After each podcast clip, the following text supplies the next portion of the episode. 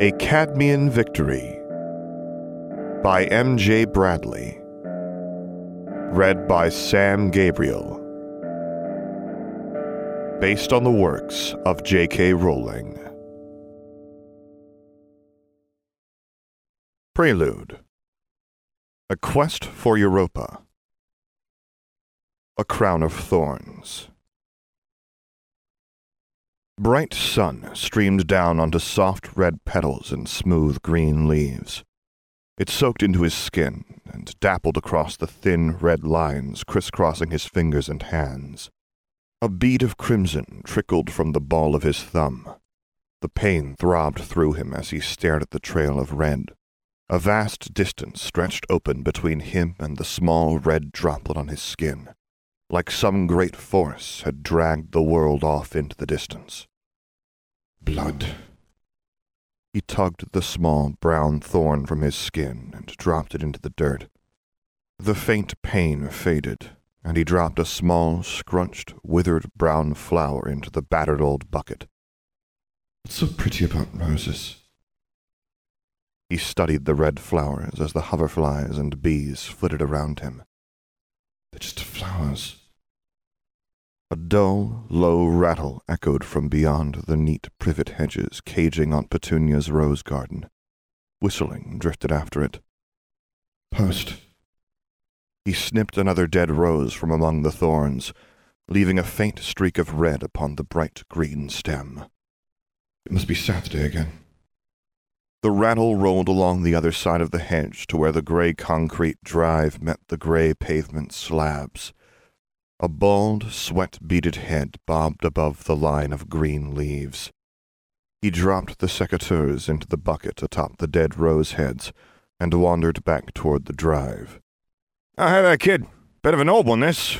Reckon someone's trying to have you on. A thick letter was thrust into his hand, and the trolley rattled along the pavement up the road. His eyes dropped to the address. A name. A faint stir of emotion swirled through him and his hands shook. The green inked letter trembled in his grasp. Someone wrote to me. Boy! Uncle Vernon stomped out of the garage. Bring that here! Too good to be true. The brief flutter of feeling faded back into the void. Of course. Nobody. Slayer of Monsters. The hovering candle flames danced beneath a calm, deep blue ceiling. Professor Quirrell slumped into a pool of dark robes and purple turban upon the floor with a quiet sigh. A troll? He watched the other students stream from the hall in cacophonous huddles, drifting after them at a distance that didn't leave him deafened. Trolls are a thing? How did it even get in? Mate, Hermione's down in that bathroom, Ron whispered, tugging him through the flood of students. Someone needs to help her. The students bustled past, jostling, crowding, and shouting. Their heat smothered him like a thick, rough blanket, swirling round and prickling over his skin until his head felt light and his vision swam. He closed his eyes and held his breath. One, two, three. He opened his eyes and tugged his arm out of Ron's grip. The prefects and teachers vanished into the distance. The drum of feet faded away. The second floor corridor loomed open before them. An expectant gleam hovered in Ron's eyes, and he pulled his battered wand out of his robes. Come on, mate! He darted down the corridor. Can't leave him to go alone. He watched Ron disappear down the corridor. A faint, foul stench reached his nose, a thick, rotten reek. Friends aren't meant to abandon each other. He hurried after him, gripping his wand tight in his hand. Why does it smell so bad? Girls' bathrooms can't be that much worse than boys' ones. White tiles, sinks, and gleaming mirrors sat across from neat cubicles. Hermione stood red eyed by the sink, hands on her hips, with a red faced Ron gesturing with both hands. They seem fine. He eyed the girls' bathroom sign, then edged into the center of the bathroom to gesture toward Gryffindor Tower. That troll's meant to be down in the dungeons anyway. A shrill scream tore from Hermione's throat, and Ron shrank back toward the corner with Hermione. He flinched and twisted round. A hulking mass of gray and green loomed in the doorway. A branch the size of a small tree scraped across the bathroom tiles as the troll blundered in, sniffing the air and slobbering like Aunt Marge's bulldog. That's not ideal. He backed away and eyed the thin sliver of door behind it. The troll rumbled and twisted round, demolishing a pair of sinks with its elbow. Porcelain shards skittered across the tiles. I can't leave them anyway. That's not what you're meant to do. Ron let out a raw yell and hurled a piece of metal pipe. It bounced off the troll's chest and skidded out into the corridor. Hermione screwed her eyes shut and shrunk into the corner. The troll shook its head, then roared and swung its club. The piece of tree whistled over his head and smashed into the mirrors and sinks. Bits of glass rained down onto the floor. How do we fight a troll? It'll squash us like Dudley would a bug. Pain flashed across the back of his hand. A thin red line marked it, and crimson welled up in the breach. The bathroom. Ron, Hermione, the troll, and everything around him shrank away into the distance. Blood. The troll rumbled and tugged its club free of the wall, scattering bits of plaster across the floor. No, I don't want to be squashed. He jumped onto its arm and swung a fist at its face. His wand stabbed into its nostril, and the troll roared, smashing its club through cubicles and the few remaining sinks. He clung on to the creature's lump-marked, scarred hide. But I never get what I want. Wingardium Leviosa! Ron yelled. A loud thud echoed through the bathroom. Then he found himself rolling across the floor as the troll crashed onto its face. Blimey, Ron muttered. That whole swish and flick thing really works. We didn't get squashed. He wiped thick green slime off his holly and phoenix feather wand onto a damp stack of split paper towels. We really won. A sharp gasp echoed through the bathroom. Professor McGonagall surveyed the scene from the door with thin, pursed lips. Then her gaze fell upon him and her eyes softened. Well done, Harry. Very well done. Something lurched beneath his ribs. Gentle warmth flooded through him, and heat rushed to his eyes. Tears. He twisted away and smeared them onto his sleeve. Why am I crying? It feels good. A Philosopher's Folly. The White King's sword crashed onto the board at Harry's feet. Chunks of black and white stone strewed the stark board. Hermione crouched over Ron's still figure at the board's edge. We can't stop now. We need to save the stone. Harry glanced at Hermione. We can't let someone just take it. He'll be fine. She glanced up. He's not hurt, just out cold. We don't have time to take him with us. Harry wrenched open the small, plain wooden door with a pounding heart and found a large troll sprawled before him, a great lump rose from the top of its head, and a thick, foul reek rolled over him. He gagged and blinked tears back from his eyes. It's asleep. Hermione darted past it and dragged open the next door. Come on, Harry, we have to save the stone. He stepped over the troll and through the door. Black and purple flames sprang up behind him and before him. We're trapped. Brilliant! Hermione stood before an array of bottles, clutching a piece of paper. This isn't magic. It's logic. A puzzle. A lot of the greatest wizards haven't an ounce of logic. They'd be stuck in here forever. That seems like a bit of a generalization. Harry studied the flames. Their heat bathed his face like the scorching summer sun did Aunt Petunia's wilting garden. Anyone who could figure out what's hidden here from a couple of clues can probably solve another puzzle. Hermione muttered to herself, skimming back and forth up the piece of parchment. It's tricky. Harry glanced over her shoulder, then back and forth between the hints and bottles. The red and black ones can't be poison and must be the same, so they're full of whatever nettle wine is, which means the white and green ones are poison. That just leaves the last three. Hermione clapped her hands together and plunked the purple and blue bottles into her hand. This one will take you forward, Harry. Just me? He weighed the small blue bottle in his palm as the world slid away into the distance. All by myself? There's only enough for one, Hermione murmured. Sorry, Harry, I can't come with you, and, well, you're you. I know you'll manage to save the stone. You'll do better than me. She unstopped the purple bottle and raised it to her lips. I'll find the teacher. That's what I do best.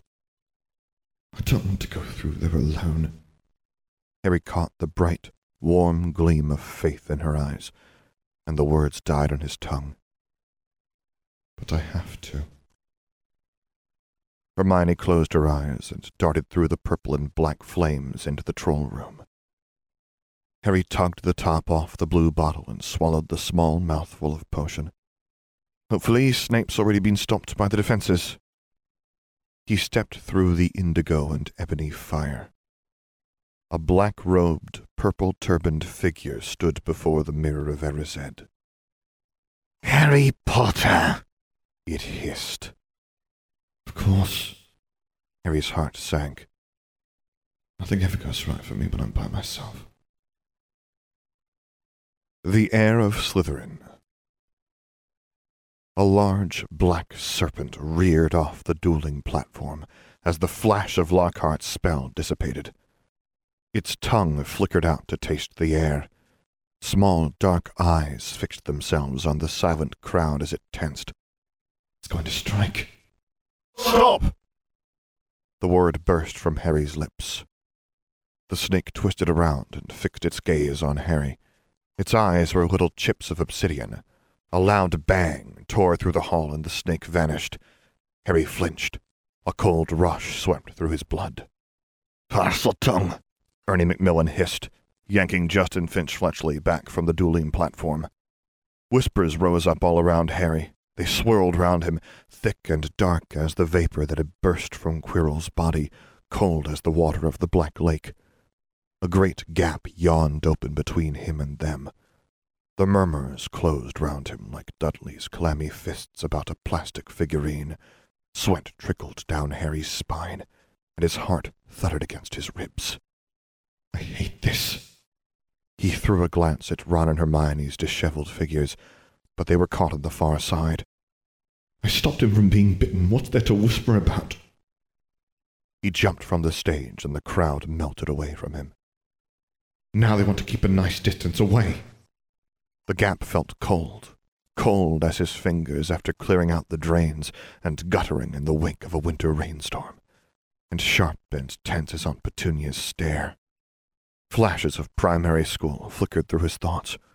Dudley's smug smile as the rest of the class took their seats away from him.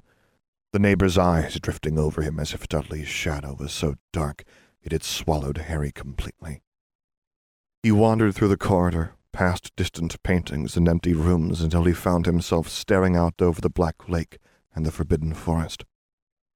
They're all just like Dudley and the Dursleys and everyone I left behind. Footsteps pattered up the stairs. Harry! Hermione's voice rang up the steps. Are you all right? Almost all. The world closed back around him. The abyss between him and everything else drew shut like a softly closed door.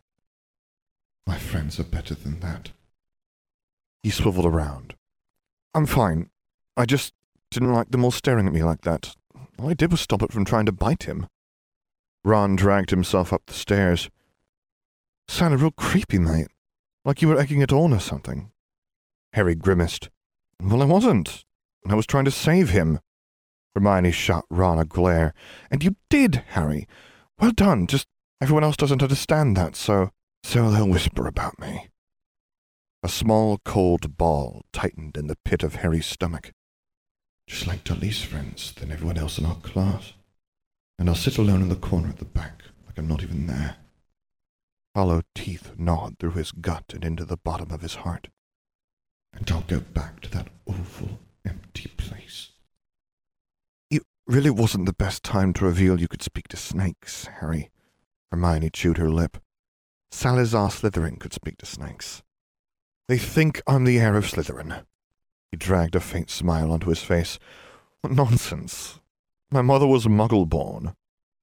Ron shrugged. Oh, come around, mate.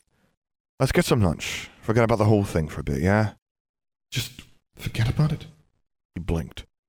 Guess I could do that. Dwelling on it won't help. nor wishing it hadn't happened. Ron started down the steps. Hermione lingered for a moment, worrying her lip, then motioned toward the hall with her head. I guess they'll see. Harry drifted after them. And then they'll all come back. A Pyrrhic victory.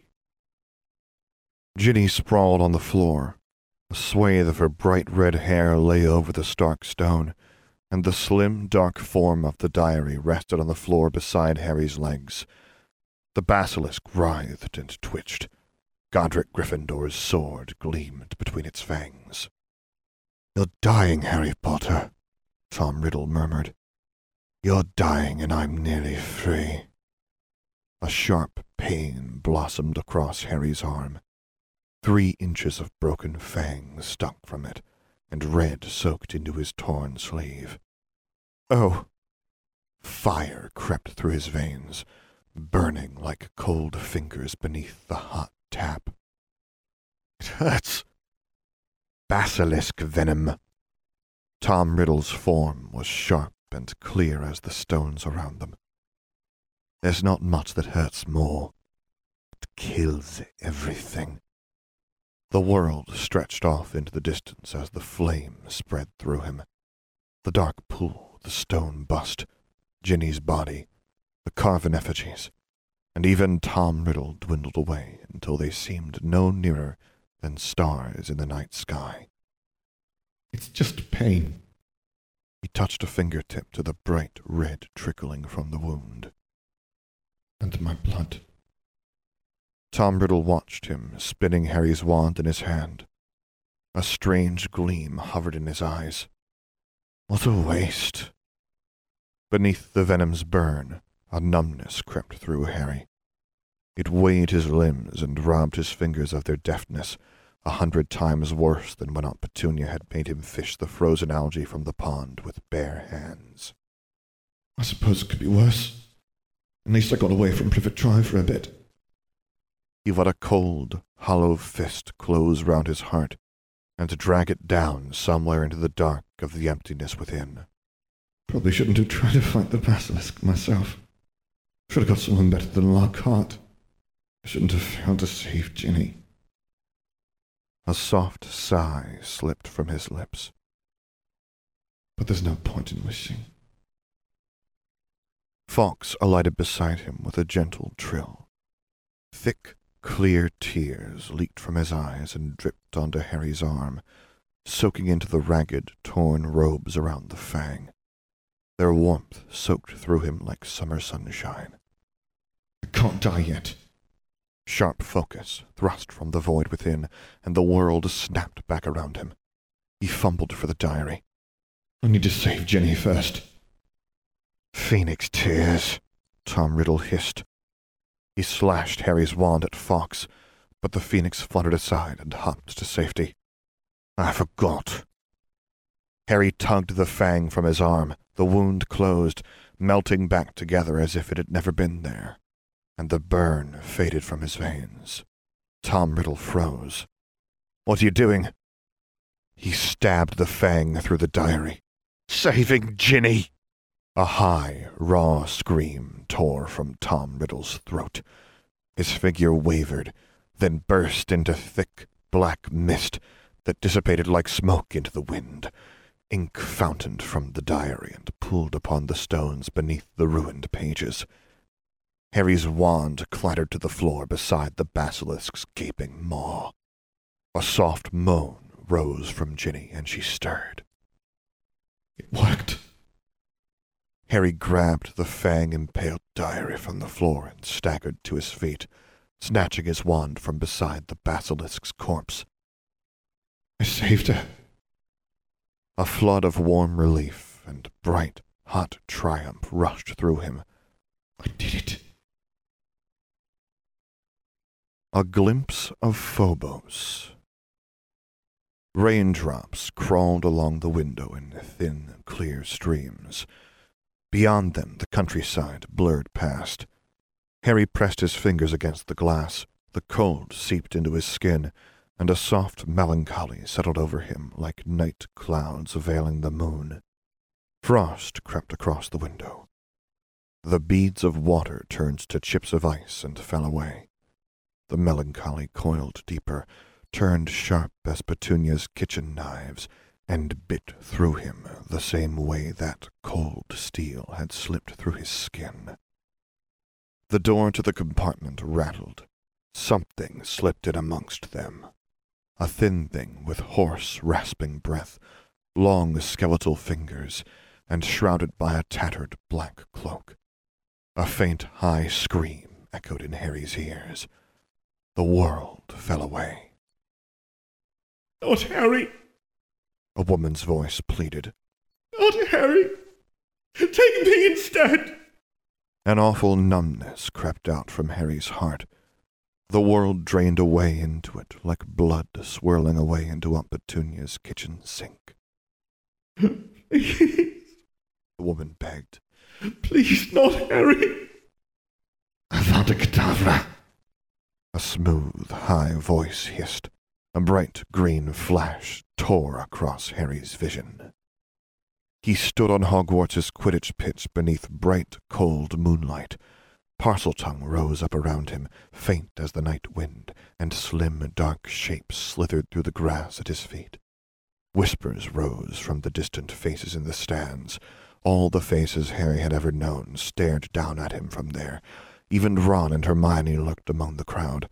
They muttered about him from a world away, while little Ginny sprawled still as death across the ground. Tom Riddle stepped forward out of the night. There are no heroes, Harry Potter. There's only power. He uncurled his fingers to show the bright red stone sat upon his palm. Voldemort's crimson eyes burnt beneath his brows. And those too weak to seek it. He burst into thick, dark mist. And eventually we'll fail. A smooth, soft, low murmur echoed through his thoughts. Eventually we'll be found lacking, left wishing, like we so nearly were in the Chamber of Secrets. And what then?